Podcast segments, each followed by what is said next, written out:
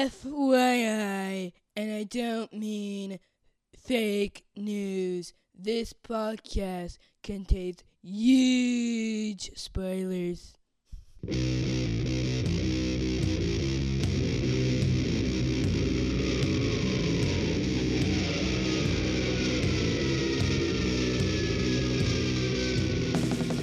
Hey everybody, welcome to episode 217 of the podcast that goes snicked. Snicked!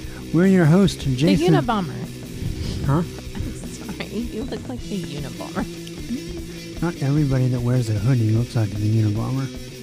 Except that you're wearing black rimmed glasses and you're wearing your hood almost over your eyes. That's how I roll. Anyway, we are your hosts, Jason and Denise Venable. What's up? Not much. Oh, you were asking them. Yeah. What's up, people? You thought I was talking to you? Give them time to answer. Oh, I'm sorry. I don't hear them. Oh, okay. Are you sure they're out there? No. Hello, hello, hello, hello. Maybe it was three of them. Oh, self-depreciating humor is my forte. So yeah, hey, guess what, guys? We're going to talk about the finale of IVX. Oh, good. Yeah. And that's really what this episode's all about. It's over. Thank goodness. The Inhumans will no longer be versing the X-Men. They'll all have to verse somebody else from here on out. Yes. In fact, one of my favorite lines, not in the IVX book, but in another book was, I'm really tired of this hero on hero thing. Oh, yeah. Yeah. I'm kind of at that point. Right. I'm really tired of this inhuman versus mutant thing. Well, lucky for you, it's coming to an end. This very episode. Yay! My dear lass. Happy, happy smiles. Yeah. And of course, we'll also talk about a couple of our regular Wolverine books. Mm-hmm. So that's this episode. All right. All right, you ready? You want to talk about some comics? Let's do it. You guys ready to listen to some comics? Wait, listen. I think they said yes. Did they? I think so. It was faint. But it was there. It was it? Are we sure? Should we play back? Yes. There it was. All right. All right. With that in mind, here we go.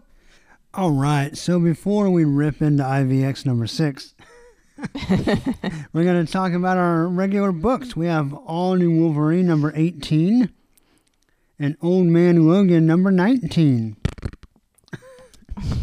Save it. I am saving it. Everyone knows my disdain for Old Man Logan. It's a different artist this time. Yeah. Mm-hmm. Uh-huh. All right, we'll get there second. First, we're gonna do All-New Wolverine number 18. You know, speaking of IVX wrapping up, this story also wraps up. This is the end of Enemy of the State 2, Part 6. Yes, and remind me when we're done reviewing this book, or we get to the end of this book, I was a little disappointed in something. But it doesn't have anything to do with the storyline or the art, or it was something I saw at the very, very back page of the book. Well, then what's next? Mm-hmm. Really? Okay. Well, we'll get there. Yeah, so this is written by Tom Taylor, with art by Nick Varela, or Varela maybe, I don't know. Colors by Michael Garland, letters by VCs Corey Pettit. Woo! And the main cover, which we have, is by David Lopez. And this is Kimura standing over Wolverine, and she's all wrapped up in a nylon jump rope. Yeah. They were trying to do that. Oh, Dutch doubles? Yeah, and she went crazy. She got a trigger set and went nuts on the jump rope. Yeah. It's a pretty good cover. I'm not fond of Chimera's face. Chimera's face is a little too, I don't know. Joker? It's kind of Joker meets Family Circus. Like, it kind of has a Sunday comic strip feel to it. It reminds me of the Batman comics that you and Ethan would watch. Oh, the animated series? Yeah. Okay. I can see that. Yeah. But other than that, it's a pretty good cover. I like the colors and... I give it an A concept, but a C execution. Okay. Fair enough. All right, so remember... oh, shoot. I got to remember. Okay, what are you trying to remember? Andrew had a theory on how the last issue kind of works. Oh, I don't... You didn't share Andrew's theory with me. Yeah, it was... What was it? He was basically saying that... I think the rabbit didn't really matter that much. But then what happened was Jean Grey, when she went and found, like, inner Laura in the room, like, that's where she retreated whenever the trigger scent came. Right. That was, like, her safe place. That's where her real self went, like, hiding. Oh, like, kind of like a schizophrenic person. Kind of. Like, it gets, as the Berserker takes over... Regular, rational Laura goes in and reads a bedtime story with her surrogate mother. So Andrew's theory was that while the trigger scent was active, since Jean Grey psychically or telepathically pulled Laura's inner self out of that room and into, like, to have to deal with what was really going on, and that's how she was able to break the hold of the trigger scent. Oh, that's an interesting concept. And it kind of makes sense. It maybe could have been... I like the magic white rabbit. They went down a rabbit hole, met the Queen of Hearts. Right. So anyway, Laura is theoretically free of the trigger scent, but Kimura and her goons have everyone trapped at Tiger's cliffside lair. Yes. There's a lot of ultimatums being thrown around in this issue. Not really. Yeah. This issue reminds me of, like, the season finale of a TV show when they put the main characters in an impossible situation. It's like, you will do this or you will die. And you sit there and you go, oh, how are they going to get out of this? And your mind tries to dart, like, well, could this happen? Could this happen? And you're like, no, there's no way out. And then when you watch the episode, you're like, oh, yeah, I could have figured that out. Yeah. All right.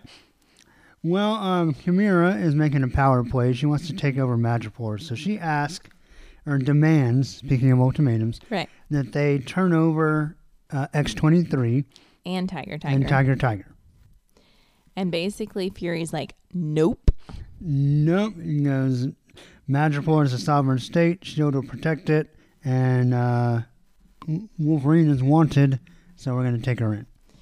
And of course, Kimura says, well, that's fine. You either bring her out Tiger Tiger says, it doesn't matter. We're in an impenetrable fortress. You can't barge in. So then it's like, you're right. You're in an impenetrable lair. So I'm just going to dump a bunch of rocks on top of you so you can't get out. So I'm just going to bury you alive. So enjoy those beans because they're not going to last long. Right. So here's your choice. Rocks or you come out. Yep. So Laura decides, you know what? I'm going to come out. I'm going to, take care of this and then I'm going to turn myself into S.H.I.E.L.D. And, of course, all of her friends in a very weird panel say, you're not alone, petite. Yeah, Gambit leads the charge. Her friends are going to stick with her. That's going to include a couple of random S.H.I.E.L.D. agents. Nick Fury Jr., dumpy-looking Angel, Gambit, Tiger, Gabby, and Jean Grey. And in a very un-Wolverine move, she agrees. Yeah, she agrees, but... Tiger cannot come to the fight. Right. She basically says, you're too important to Madripoor. You're too important for this fight. Right. So you're going to hide yourself and keep yourself safe. And so Tiger goes, well, all right. But then I have a little surprise. Yeah. So she puts her hand on a magic wall, it beeps, and lo and behold, we have a suit of Iron Man armor, and a pretty recent one. That she took off of someone trying to import it, or... Yeah. Yeah. I mean, this is the David Marquez design, so it's... I mean, this is like the last armor that Tony had before he died. You just ruined Iron Man for me. Well, he's not dead. His consciousness is in an AI construct that's working with the new Iron Man. Or Ironheart. No, it's actually a really good story. Trust me. Okay. The new Iron Man book with Riri Williams is amazing. All right.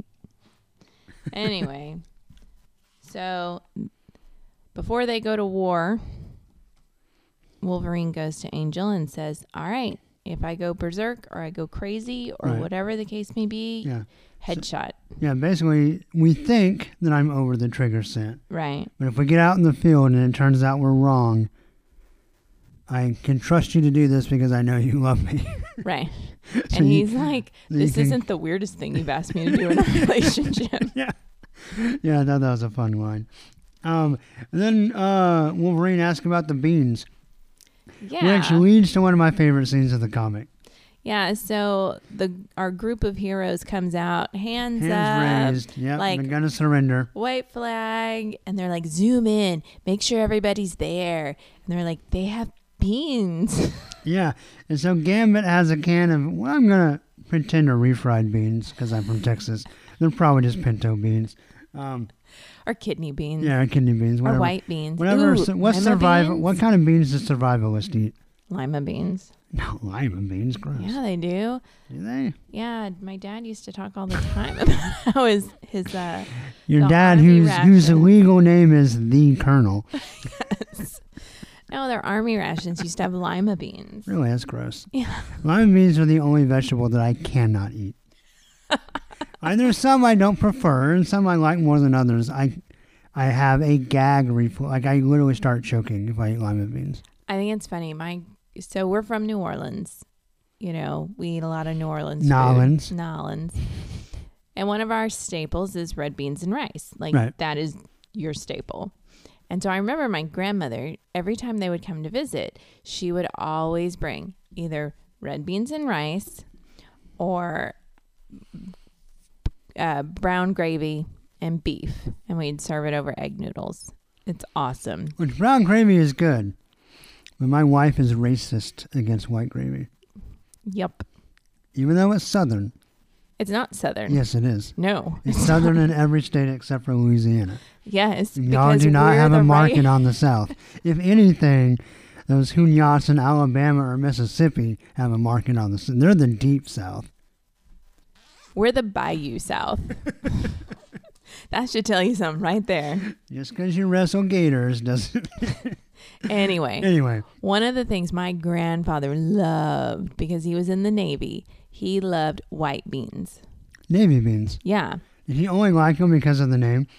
No, he truly, really enjoyed it. And my grandmother made it the same way she makes red beans. So instead of like this red gravy, it was a very white gravy because some of the beans get mashed up and it makes this white gravy. Right. Put it over cornbread? No, we put it over rice. Oh. That's probably fine too. It's really good over cornbread. But as a kid, it grossed me out. It reminded me of vomit. I can see that. I can see how that would look like a bowl of barf. And so I remember as a kid, she'd be so excited. She'd be like, I made... Navy beans, and she'd be so excited. She made these beans and she brought them up to Houston so that we could have them for dinner, and I just would be like, I can't do this. But I would sit there and I would eat my navy beans because my grandmother would spend an entire day making this meal just so we could have it. Right. Anyway, that's my bean story. All right. Anyway, beans is a magical fruit. The more you eat, the more you toot. The more you toot, the better you feel. Less have beans for every meal, and Gambit blows them up. He blows a hole. He has a can of beans, and he opens up that can of beans with his power. Instead of charging his playing cards, he charges the can of survivalist beans and throws it at Kimura's ship and blows a hole in it. And then Jean, in a weird, like, choir director, conductor thing, lifts everyone into the ship. I don't know why. Why is Nick Fury ordering non-fatal shots here? He doesn't. I think because he wants to take everyone prisoner. I don't think so. I mean, I think you're right. I don't think that fits him in this situation.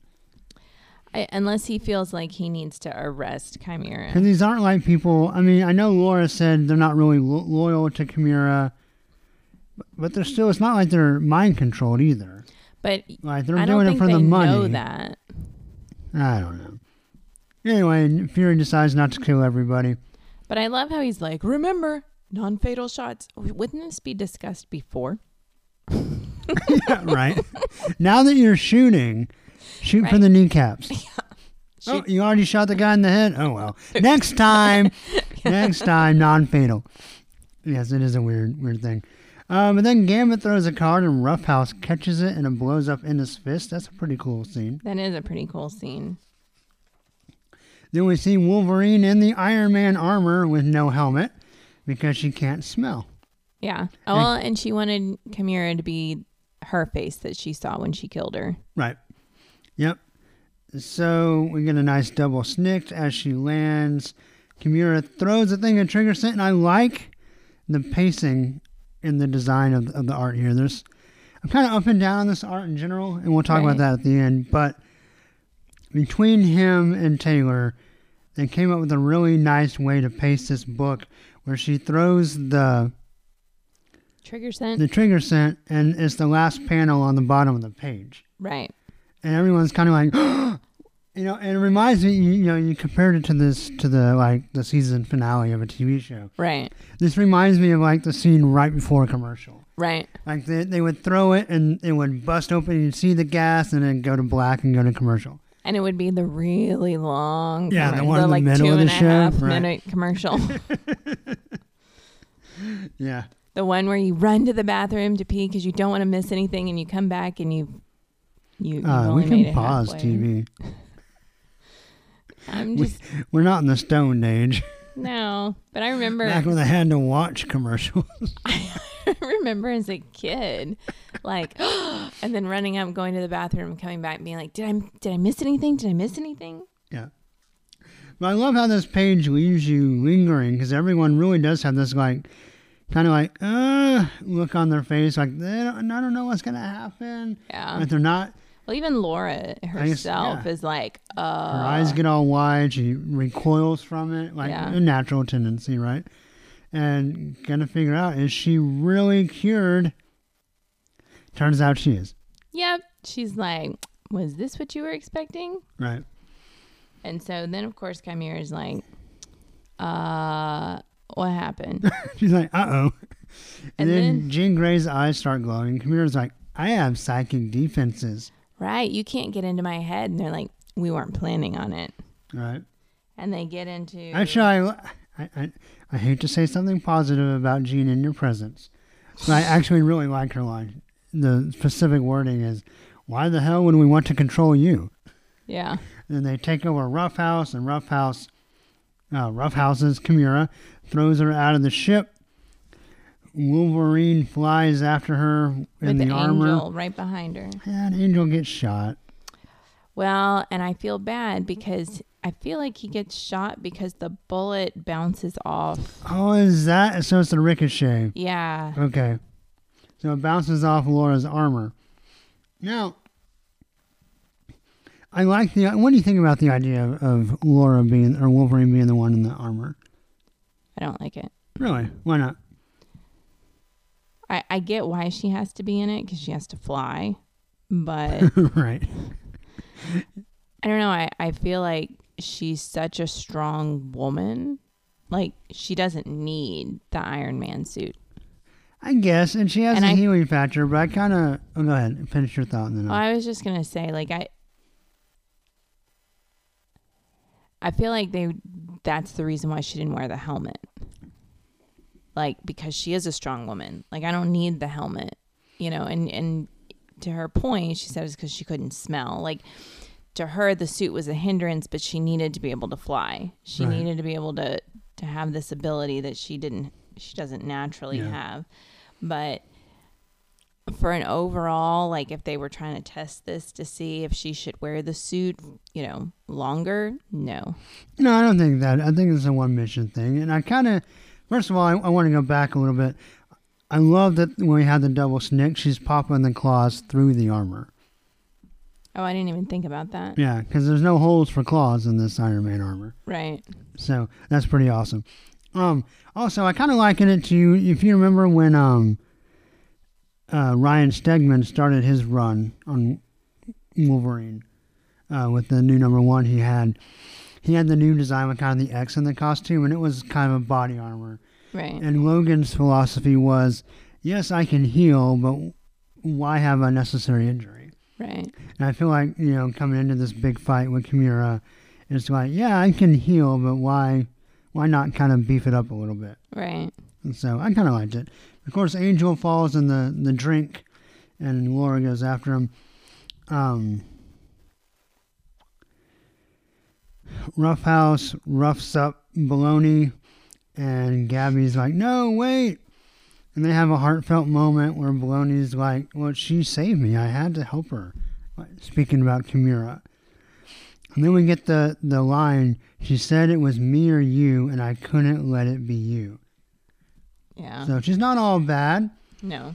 And Gabby believes her, but but we're taking care of it, so you don't have to help her anymore because we're taking her down. Right. Like, whatever you thought you owed her, you're done. Yeah. All right.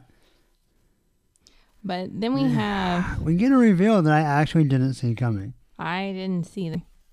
And it was a little, like, I think I let out a little gasp. Right. When I read it. So Bologna explains to Fury and Gabby that Laura is not the person who killed all those people. Yeah, the people in Dalesville that she's wanted for, it wasn't really her. No, in fact, when the trigger scent was released, Laura clawed herself through the brain. Yeah, like through the chin into the brain. It's pretty. Luckily, it's kind of shaded out because it's a pretty gruesome scene. Yeah. And then Gabby's like, "But how?" And then we get a snicked, and Bologna has two metal claws. Yep, she was the contingent. Which Gabby has the claw, which is a surprise, but it was a bone claw, right? Right. Yeah, so I don't know how Bologna got the adamantium. Well, and her claws look different. Laura's claws are like blades, and Bologna's claws look like little skewers. Is this guy drawing Laura's claws like blades? Well, look at this picture right here. I mean, they're not that different. Well, but yeah, those look like blades. I think it's just inconsistency in the art. But Bologna was the contingency plan. They wanted Laura to go berserk and kill people, but since Laura took herself out, Bologna became the. So Laura dives in, pull Angel out. She saves him. She pets his head. He says it's awkward. He goes, "Are you patting me on the head?" Yeah. Oh, I'm sorry. A little awkward. A little awkward. I didn't say stop. Conversations like that. I feel like I've read this scene before somewhere. I feel like this is our nightly like conversation. Then Kimura shows back up, and then Angel goes. His wings like turn into like praying mantis arms. Yeah, like little. Zzz, and he shocks Kimura, but she gets back up. And Wolverine basically says, you know what? I made a vow not to kill people because I didn't know who they were going to become. Right. Well, this is a little bit of this. This is a really good line. She goes, I decided not to kill anymore. I don't want to take people from this world. Not knowing who they are, who would they become, who they leave behind. But I know exactly who you are, who you would become. If I don't stop you, I know how much death and misery you will leave behind. And the computer's like, you can't hurt me. Unbreakable skin, remember? Ding, ding. And then we get the old contra. What's the only way to kill Wolverine? Stick him underwater. You drown him. He's got to breathe. And Kimura screams, X-23. And Wolverine says, I'm not X-23. I'm not your beep property. No one owns me. I'm not a thing. I'm Laura Kinney. I'm the daughter of Sarah, the daughter of Logan. I'm Wolverine. We got a pretty awesome panel. I don't know how just popping her claws snicks out of the whole armor. Yeah. But it's cool. It is cool. This is, we'll talk about it. It's a really nice panel. It's really, and she has tears screaming down her eyes as she's Kimura. And you know she didn't want to kill, but she felt like she had to. Right. And so it really tore her up inside. And then she hears Bologna's voice. She growls, but then we find out she's in custody. And Wolverine's like, what? And Nick Fury's like, oh, you're free. It's over. It's over. So then she goes to her aunt and cousins. Yep, 1 week later. And she tells them it's over. Yep, because bad guys never come back from the dead. Nope. But it is a sweet moment. Scream. This trilogy's taught us that one. Yeah. It is a sweet moment, though. All right. So, what do you think of the art? I was not okay. It had its moments. Yeah. It wasn't bad. Like, I'm not going to say the panel of Jean because I don't like Jean Grey, so I'll say the panel under Jean Grey, where it's just the eyes. Like, that to me was drawn so well. Then there are other panels that I felt just were subpar. I feel like the one where she says, I'm Wolverine. Yeah. Her face looks really weird. Yeah. And I feel like, so here's the deal. I was going to get where we're going here. Okay. I really loved this story. I know this overall Enemy of the State kind of was maybe a little long in the tooth. Kind of. It had a couple issues that are a little fillery. I thought this was an excellent conclusion. I agree. I enjoyed the heck out of it. I liked the way all the characters kind of behaved. There were really cool moments. You have Gambit throwing a can of beans for crying out loud. Yeah. And the way the conflict resolves with Wolverine and Kimura was very satisfying to me. Right. And I don't want to sound like a broken record. I really don't. I don't know why this book does not have like a top shelf artist on it all the time. It makes no sense to me. And if this book had, like that moment where she says, I'm Wolverine, and she pops her claws, and whether the armor should have crumbled or not is beside the point. That should have been an awesome panel. It should have been a full-page spread. Well, that too. And this artist did okay with it, but like a really like A-list artist, that would have been like a panel that like, you know, you tweet about, and you know, right. And you put it on your phone, make it your screensaver, you know, and instead it's just a pretty good panel. But I really, nothing against Varela. Like I said, the art's not bad. It's just not, it doesn't feel even with or up to the same level as the writing on this book. And that's my only really complaint. And that's the only reason this book isn't going to get, like, perfect marks for me. If the art was better, I would give this 6 out of 6 claws. But since it's not, I'm going to give Wolverine, All-New Wolverine number 18, 5 out of 6 claws. What are you going to give it?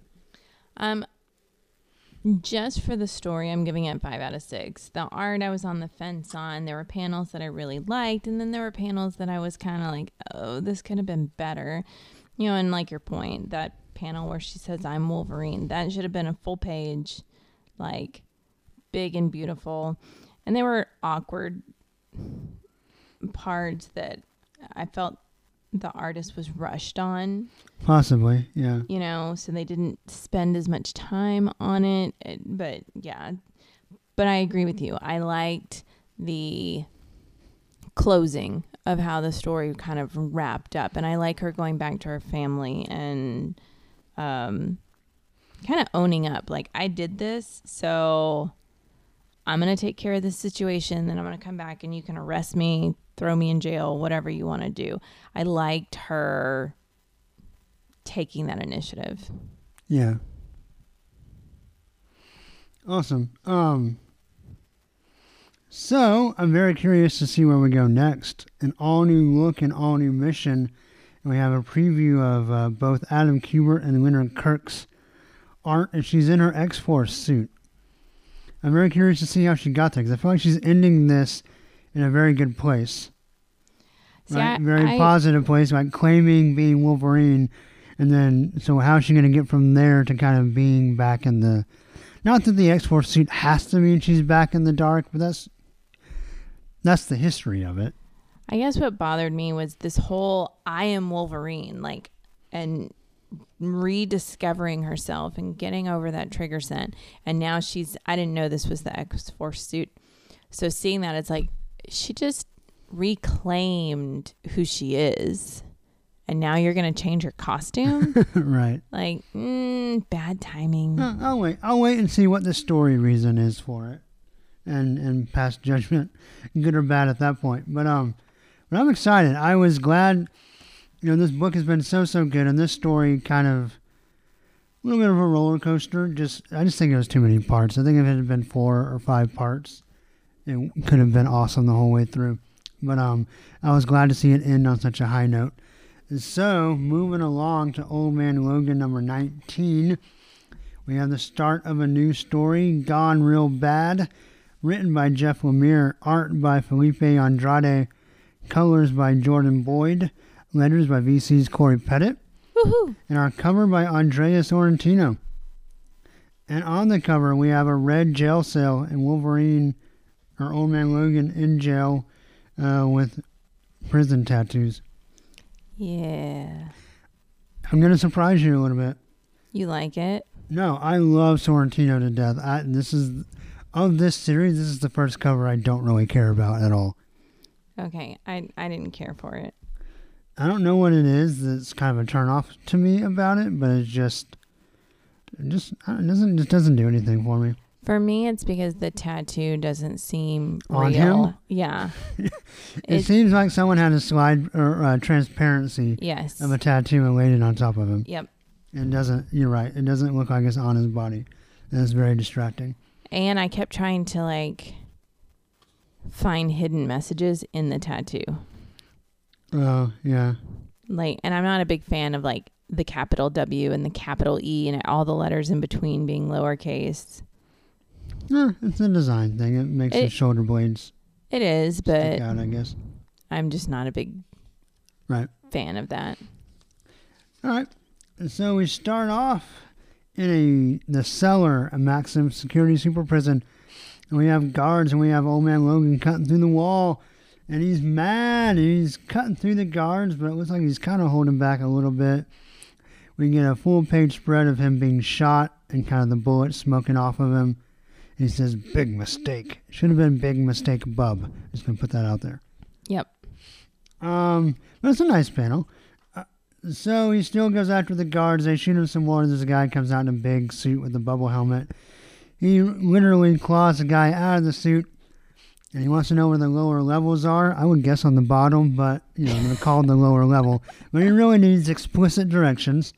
Is it in the basement or is it in the lobby? It's in the basement with Pee-wee's bike. But the Alamo doesn't have a basement. To be fair, this whole thing is called the cellar. I guess they're all lower levels. I don't know. Anyway, they tell him and he goes. And we go back in time 9 days where Old Man Logan talks to Magic, gives his sob story about the Hulk baby, and he wants to go back to his world, which, all right, question listeners, anyone wants to help out. I thought at the end of Secret Wars, when Old Man Logan was pulled to this universe, it was because his world didn't exist anymore.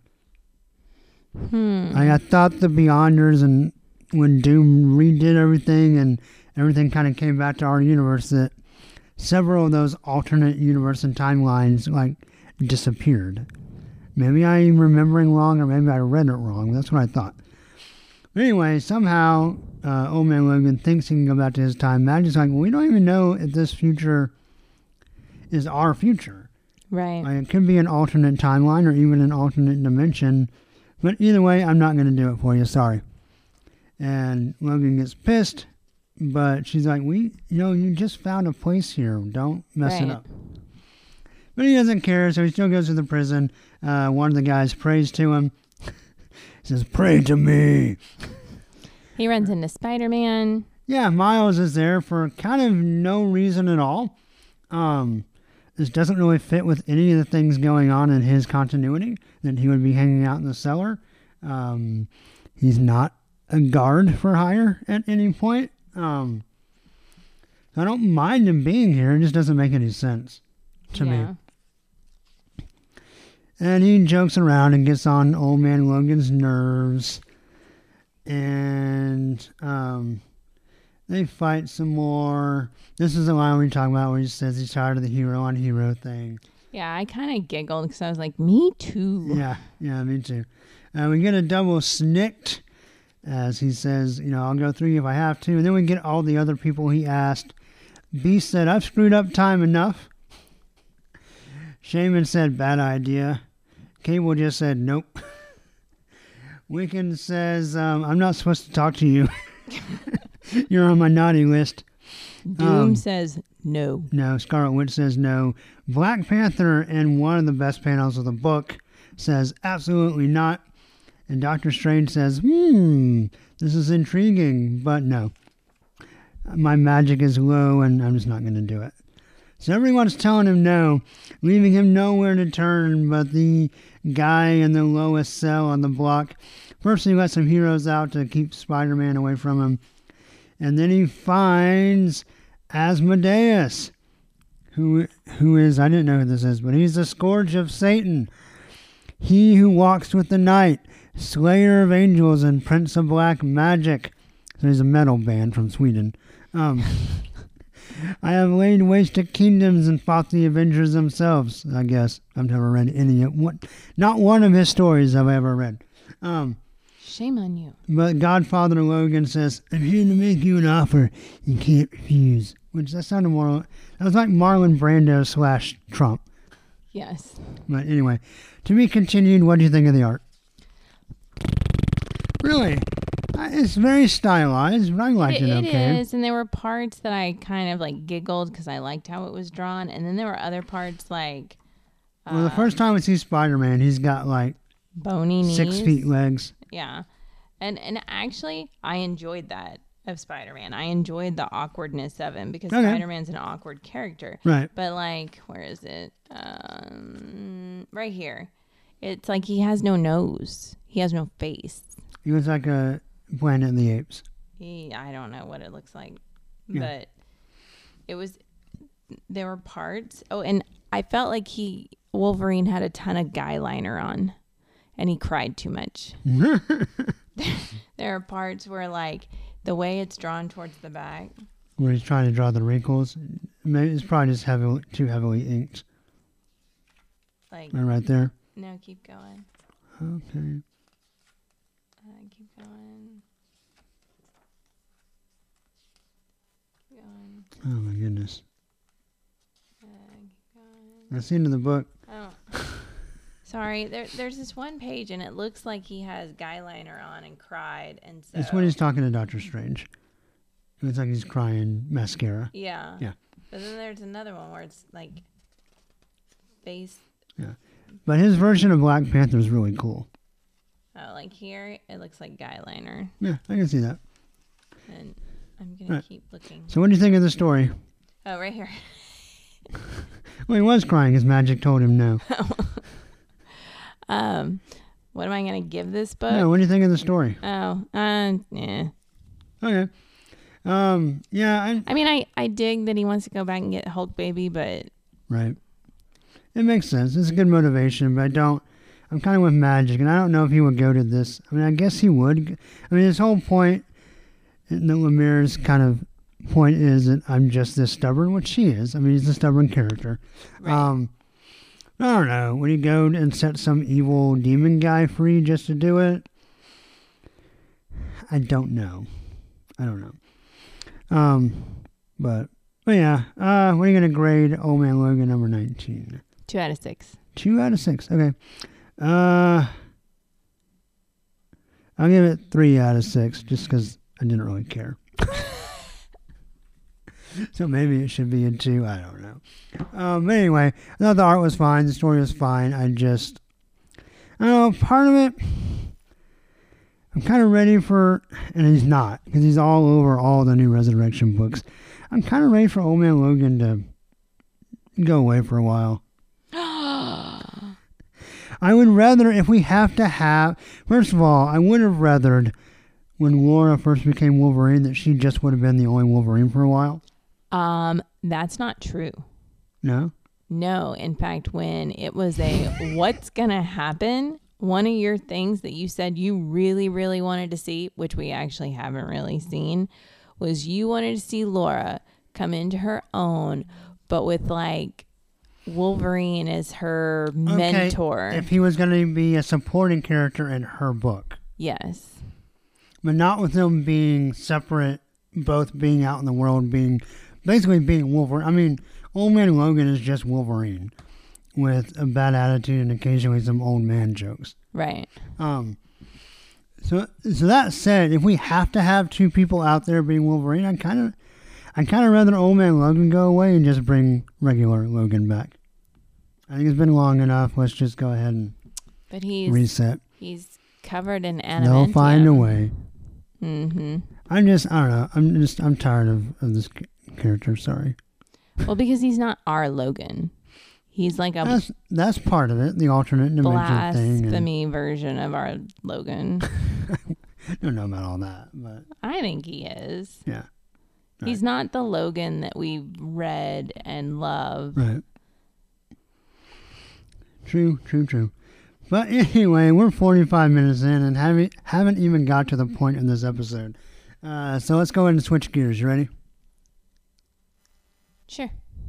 All right, this is the last time, so I got to get this right. We can do this. 3, 2, 1. I, V, X. We can fight if you want to. We can beat the Inhumans down because the X-Men should win, and if they don't win, then Marvel's full of crap. Yay! Woo! So is Marvel full of crap? We will find out.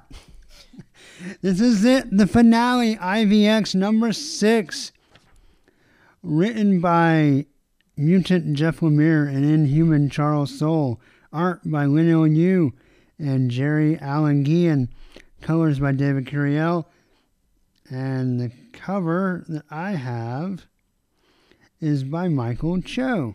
Love this cover. Much better than the real cover, which I passed on, which was by Lin-El Francis Yu and David Curiel, which was basically just Emma and her breast standing in the middle. This one is a 2-color scheme of yellow and red. It's not 2 colors. Okay. Well, there's black and white in there too, but... Oh, white is paper. It's a 3-color scheme. Okay. It's a triage of colors. Okay. Anyway, we have a nice yellow background that was kind of beat up like an old poster. Yeah. And then we have red and black of a trash sentinel, which I'm assuming is Cerebra. And standing on top of the head is Medusa with crown in hand. It reminds me of a lithograph print. It does. It looks very cool. Cho makes cool covers. I wish I would have gotten or could have found his cover for all of these issues. I would have enjoyed them a lot more. I wish this was a poster. I would hang it in my office. You can make a poster. I know you have the skills to do that. Yes, I do. Now, when do I have the time? You know. Maybe I can do one of Jean Grey being swinging from a tree. And in tiny print, it says, I hate Jean Grey. That's funny. All right, so to summarize the story to this point, the Inhumans are fighting the X-Men. So we pick up in Iceland, where in the inside flap, Emma's breasts are front and center. I feel like there is no Emma. It's just her breasts. Right. Anyway. Even her cheeks in the little circle look like her breasts. On the close-up of her face? Yes. Her face has boobs? Yes. Okay. It's a weird-looking face. It is. It's very strange. It has boobs. Anyway, so they're all fighting in Iceland. Our Inhumans that were trapped in Limbo show up. And Magneto, who looks like he's about to die of old age on that spot, is still floating the Blackbird around, threatening people with it. Somehow Inferno and Crystal actually make a giant ice crystal and knock Magneto out. I think they blow up the Blackbird and then make a giant ice crystal. Right. So just to be clear, we do see both of our Wolverine characters, Old Man Logan and All-New Wolverine. Thought you were about to say we see both of Emma's breasts. Yes, we do, constantly in this book. And this book is really about Emma, which is unfortunate because it's not very fun. No. Anyway, she's just losing it. She's going crazy. The Cuckoo twins, or not twins, however many there are, quadruplets, however many are left alive, take over some of the Inhumans to make them fight the other Inhumans. Emma continues to go nuts. Mosaic takes over Storm, but the other Inhumans don't know that, so they knock Storm out. Oops. Yep. Emma turns into diamond form and stabs Black Bolt through the shoulder with her hand. That's kind of cool. Yeah. But then, of course, if you remember, if you know your Emma Frost history, when she goes into diamond form, she loses her mental powers. So the control she had over some of the Inhumans slips. And what's a terrible, like, catchphrase situation, Karnak shows up and goes, flawed, which I hated. And that sets Emma off. Flawed, I'm not flawed, I have the perfect boobs. Two-Face Havoc shows up and shoots some stuff. More fighting. Medusa punches Psylocke with a hair fist. That's kind of cool. Wolverine finds Reader. Reader's like, dude, we got to get out of here. It's time to go. And then the other Inhumans, the new humans, show up with Forge and Black Bolt and Medusa's son, Ahura. Is that the girl from Star Trek? You mean Uhura? Yeah, this guy. So this guy's named after the girl from Star Trek. Anyway, I thought Forge's thing was he's going to invent this machine that sucked up all the gas. And they show up with a blimp that's shooting gas. No. They're coming out of the gas. The Terrigen mist is like... It was already there? Well, no. Oh, that's right, because they're trying to destroy the cloud. Yeah. They went to where the cloud was. Yeah. Find the fart cloud. So the blimp comes out of the fart cloud like a big old turd. And this idiot, named after the Star Trek girl, yells, "For inhumanity!" Which is stupid sounding. Colossus blocks a laser with his fist. That's kind of cool. There's little cool moments sprinkled throughout this book, and we'll talk about that more. And there's a lot of uncool moments. There's a lot of uncool moments. Like Forge's machine that he and Moon Girl designed looks like an old Atari joystick. Yeah, and they're... Which I understand that she miniaturized it. That's fine, but... It looks like it's got a pom-pom stuck to it. Yeah. But then... So all these guys, all these kids, these inhuman kids... They met young Cyclops and Forge and realized, quote-unquote realized, because they should have already known, what was going on. And they decide, we got to stop this. But then when they get there, they're like, we can't stop this. We have to let Medusa decide. She's the queen of the Inhumans. She understands all this much more than we do, even though Moon Girl is statistically listed as the smartest person in the Marvel Universe. Well... But she's like, oh, Medusa knows best. But what if Medusa had said no and threw the remote control? Yeah. Or punched it with her hair finger. But would they have been like, oh, yeah, okay, so Medusa destroyed it, so Medusa's right. Okay, well, she was right. Let the mutants all die. You know, even though we just came to this big realization that maybe we're not on the right side, we're going to put her in a Sophie's Choice and trust that she makes the decision we agree with. It's not smart. No. It's not fun. It's not cool. It's not a good story beat, I don't think. Anyway, Magneto yells at the fart cloud. And obviously that does not stop it. And Medusa presses the button. And so the Forges and Moongrow's blimps make a laser grid and shoot a hole in the ozone in the fart cloud where the sun can come through. See? Ooh, sun. And Storm's like, oh, thank goodness. And Iceman even cheers. He goes, yay! For no reason whatsoever, we're missing the ass. But this girl's, we're getting a shot of the boobs from behind. I don't even know who that is. But she's in a Playboy pose. Jean is, I don't know what Jean's doing. She's clapping. Is she clapping? Well, she's clapping with her hands closed like a monkey. She's like, eh. Or maybe she's like, yay. No, like, all right, you know how monkeys clap. Curl your fingers in. Make your hands straight, perfectly straight, little blades. Curl your fingers in, and then clap them together like boards. And that's what Jean's doing. Or maybe she's just like, yes. Or maybe she has glitter. Knowing Jean, she probably has some devil's dust glitter, and she's just sprinkling it down on her nose. This is fun, glitter shower. Sabretooth shows up, too, just for good measure. And he looks up at the sky in amazement. And so the mutants are saved. But Emma's like, why are we stopping? In them, and Storm says... You mean Emma or Emma's boobs? Emma's boobs. Uh-oh. Ollie hates this book so much he woke up. We're going to let him cry it out, so you might hear him for a minute. Or you need to go check his diaper. Let's go check his diaper.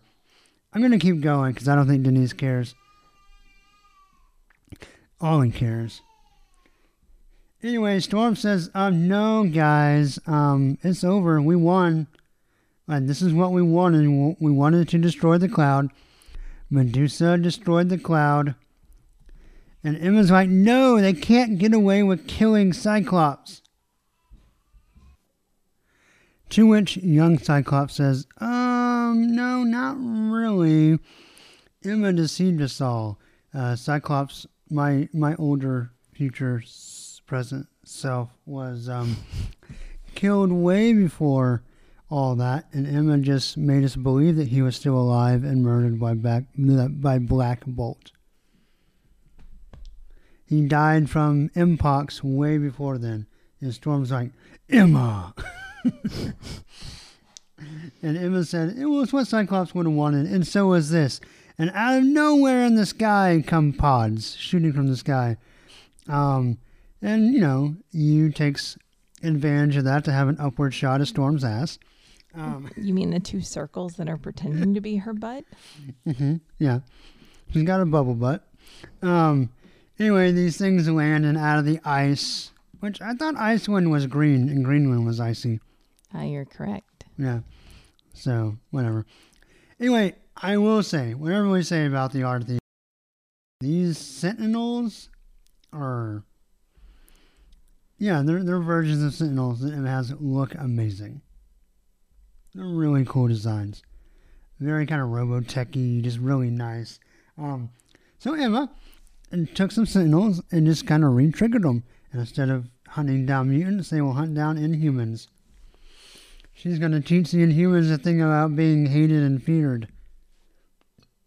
Which is a classic X-Men tagline. Protecting those that fear and hate them. So she's going to give them some of the mutant medicine, and they do. They start attacking and start killing some Inhumans. And Emma's like, I should have done this all along. Old Man Logan rips his shirt off and says, and he saves Inferno. And Inferno's like, you saved me? But I burned you. And he goes, yeah, I remember, but it's okay. So then we find out that Inhumans are dead, and Old Man Logan's like, let's end this here. Forge reveals that he built these things under Emma's mind control. Cerebra does get destroyed by Magneto, who is being controlled by Emma Frost. More stuff's going on. Medusa decides to fly with Black Bolt to inspire her people, because they're, you know, the king and queen, or were at one point. Human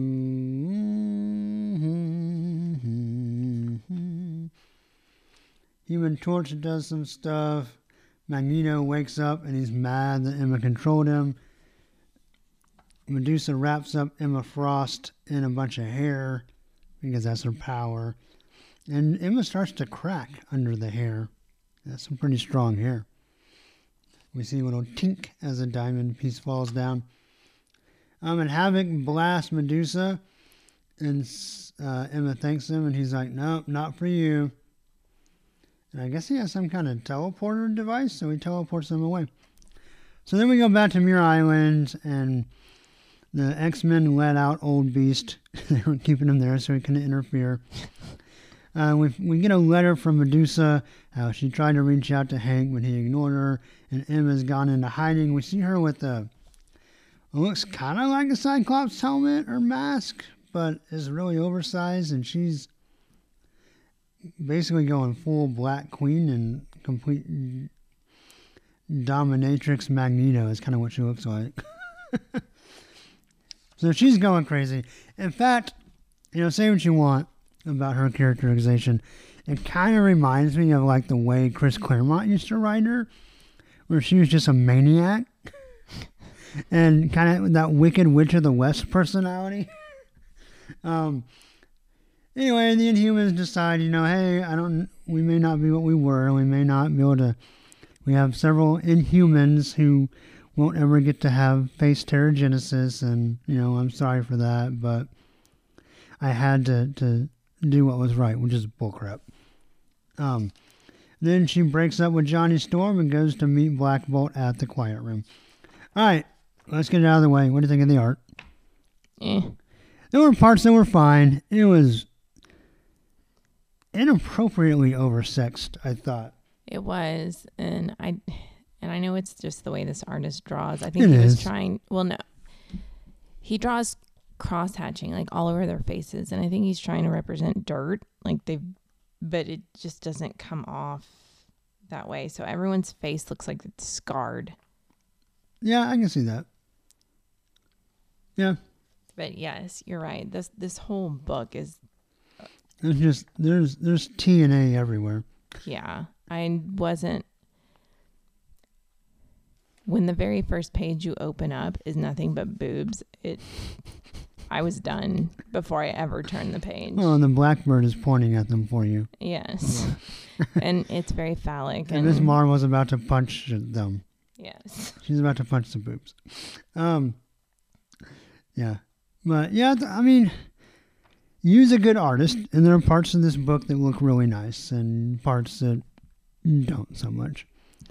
All right.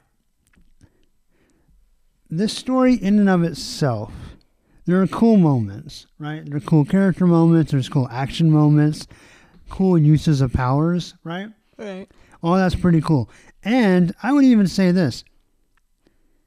If the first 5 issues have been completely different, this is not a bad ending to a story.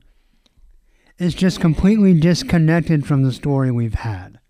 I didn't enjoy it at all. Okay.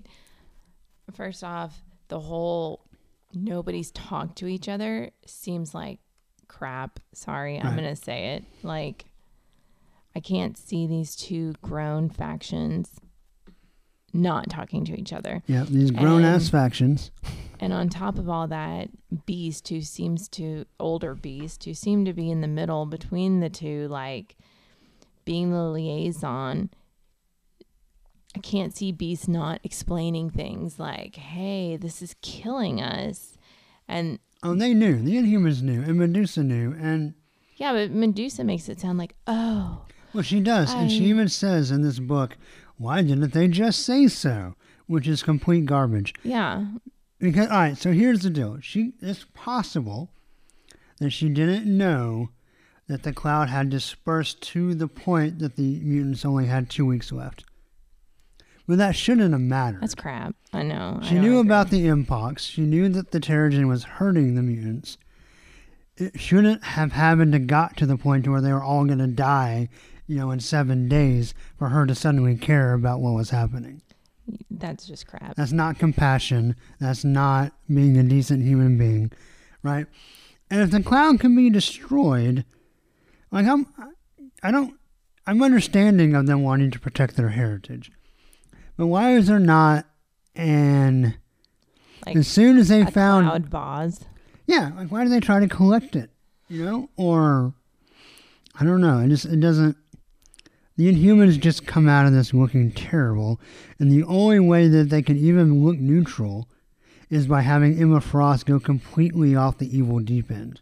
Right. And that's the only reason Medusa even looks decent or okay, is because Emma Frost has gone so evil that it makes everybody else look okay. Yeah. No, there are a lot of things, like, as I read it, I was like, that's right. Crap. Like, yeah. Sorry. And yeah, there were so many either characters were backpedaling or it wasn't thought through all the way, but I didn't enjoy this for that sole reason. Yeah, like Ms. Marvel and Moon Girl and that group of Inhumans are completely backed off of their stance. Not only that, but on this first page... Which, by the way, she shouldn't be there. Ms. Marvel is with the other New Mutants. Right. I mean, I'm sorry, another Inhumans. But she's here fighting, and she's the one that was like, maybe we're on the wrong side. Like and that's her character, is to think that, right? Right. And so for her to suddenly be in this first page trying to punch Emma's boobs doesn't make any sense. I just, you know, and we talked about this too, when those two issues where Extraordinary X-Men and IVX number 5 kind of crossed over. It felt like this event had no editor. Yeah. Like, it was edited by Will Moss and Daniel Ketchum, according to the credits here. And I don't know what they were doing because they weren't paying attention to the stories. I'm sorry if that sounds harsh. It's just the way it reads. It doesn't read like a collective, cohesive story. No. And no one's motivations really make that much sense. I feel like we had to kill Scott. Right, but that was done in Death of X anyway, in theory. Right. Because they only wanted to have one Cyclops, you know, to go with the one gene. And I think there was a, how can we make Emma a villain again?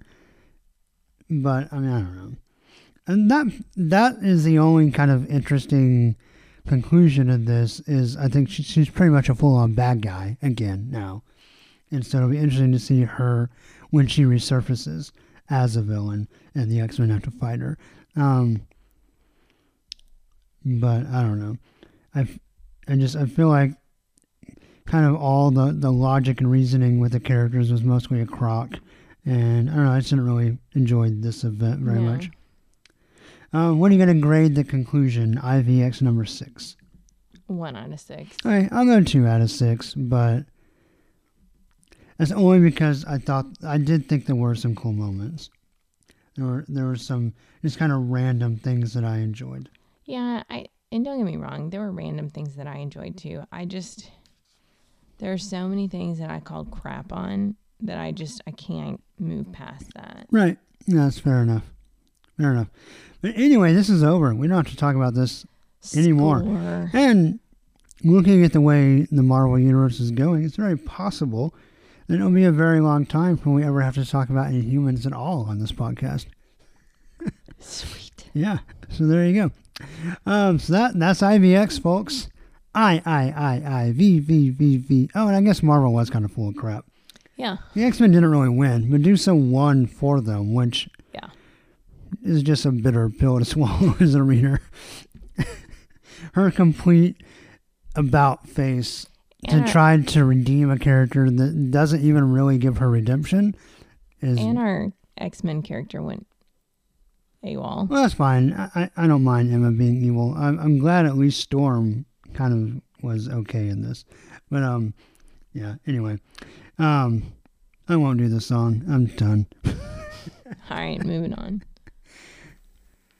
So, originally, Janice and I were going to end the episode there. And the next episode, we were going to talk about the finale of Monsters Unleashed. Had it all set up, ready to go. We're going to talk about the last 2 issues of that series. But it came out, and I was looking at it, and, you know, I was saving issue 4 until issue 5 came out. We were going to talk about them together, have a little bonus episode for you guys to kind of wrap up the event. And lo and behold... There are no Wolverine characters in issue number 5 at all. And so Just real quick, I'm going to tie up a couple of loose ends for this episode. We'll start with Monsters Unleashed number 4. Written by Colin Bunn, art this time by Salvador LaRocca, colors by David Curiel, letters by VCs Travis Lanham, and there was a cover by LaRocca and Delgado. I again opted for the Francisco Francavilla cover, which has the worst menace the world has ever known, Zatak. And it's looks like an archaeologist kind of guy in a temple, and then an Aztec-looking monster about to attack him. It's a pretty great cover, as usual with Francavilla. I mean, you kind of know what to expect. So remember, in this story, the Leviathan mother has come to Earth. If she can't nest there, she's going to raise it, and she sent all her monsters and all our heroes, including Old Man Logan, who is taken after the all-new X-Men. Old and all sound kind of similar. Anyway, Old Man Logan is taken after the all-new X-Men special. He's hanging out in New Orleans fighting some monsters. And, Wolverine is in Parker Industries building protecting Kai, or Kay, as he draws his monsters and making sure the other monsters don't get there.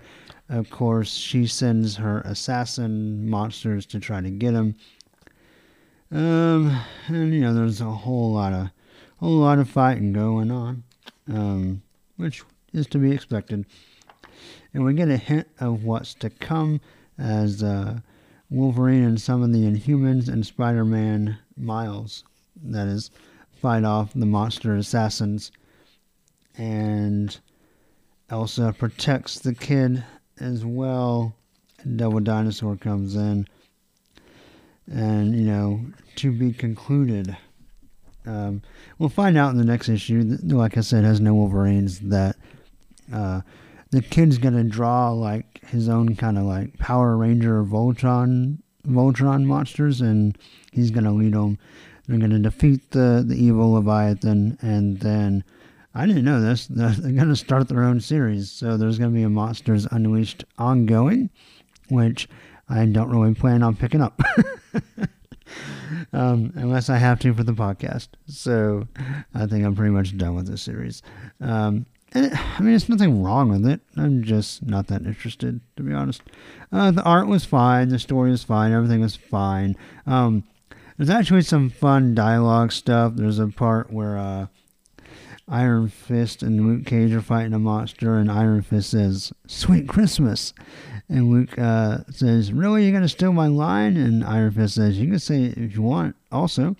And he's like, "Yeah, sweet Christmas," when he sees a new monster.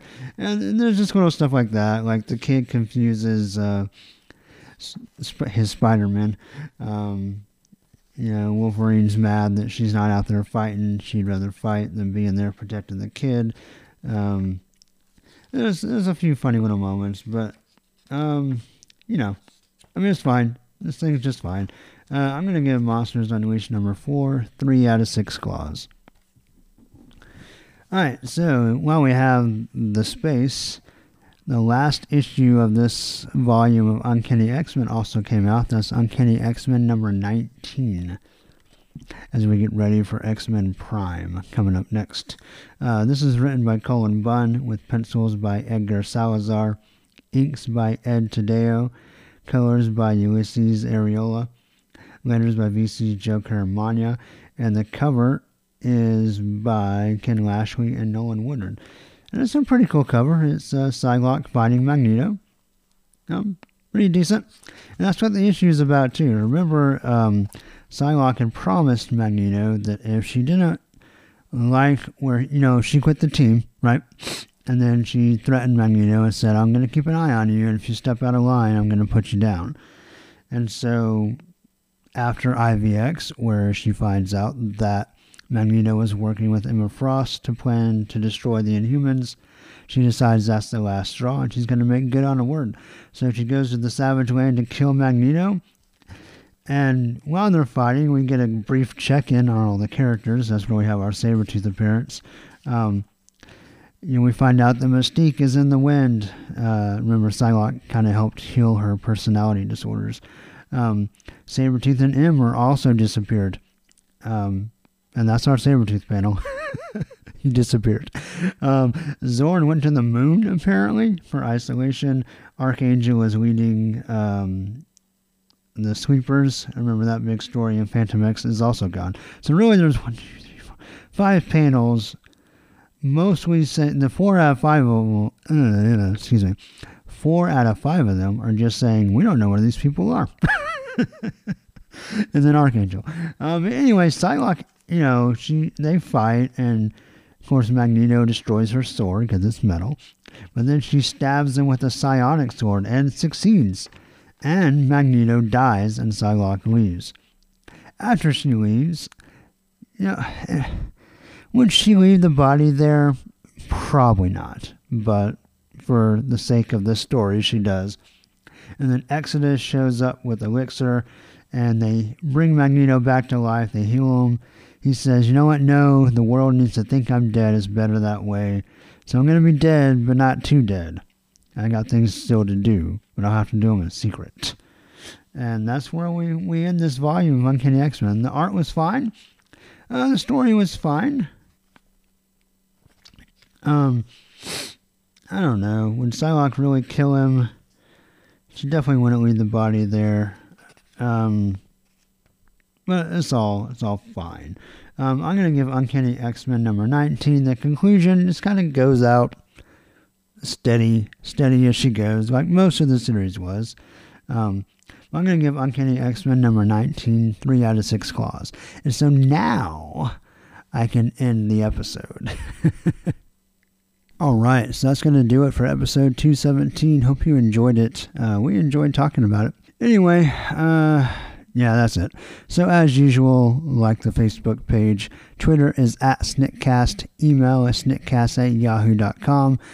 Website with the show notes is snickcast.podbean.com. I'm not sure what'll be next. Would like to finish up our Madripoor story with the flashbacks, but we'll see. If not, you can count on some Wolverine goodness somewhere. So, all right. Well, until next time, everyone, hugs and snicks. Bye-bye. And snacked.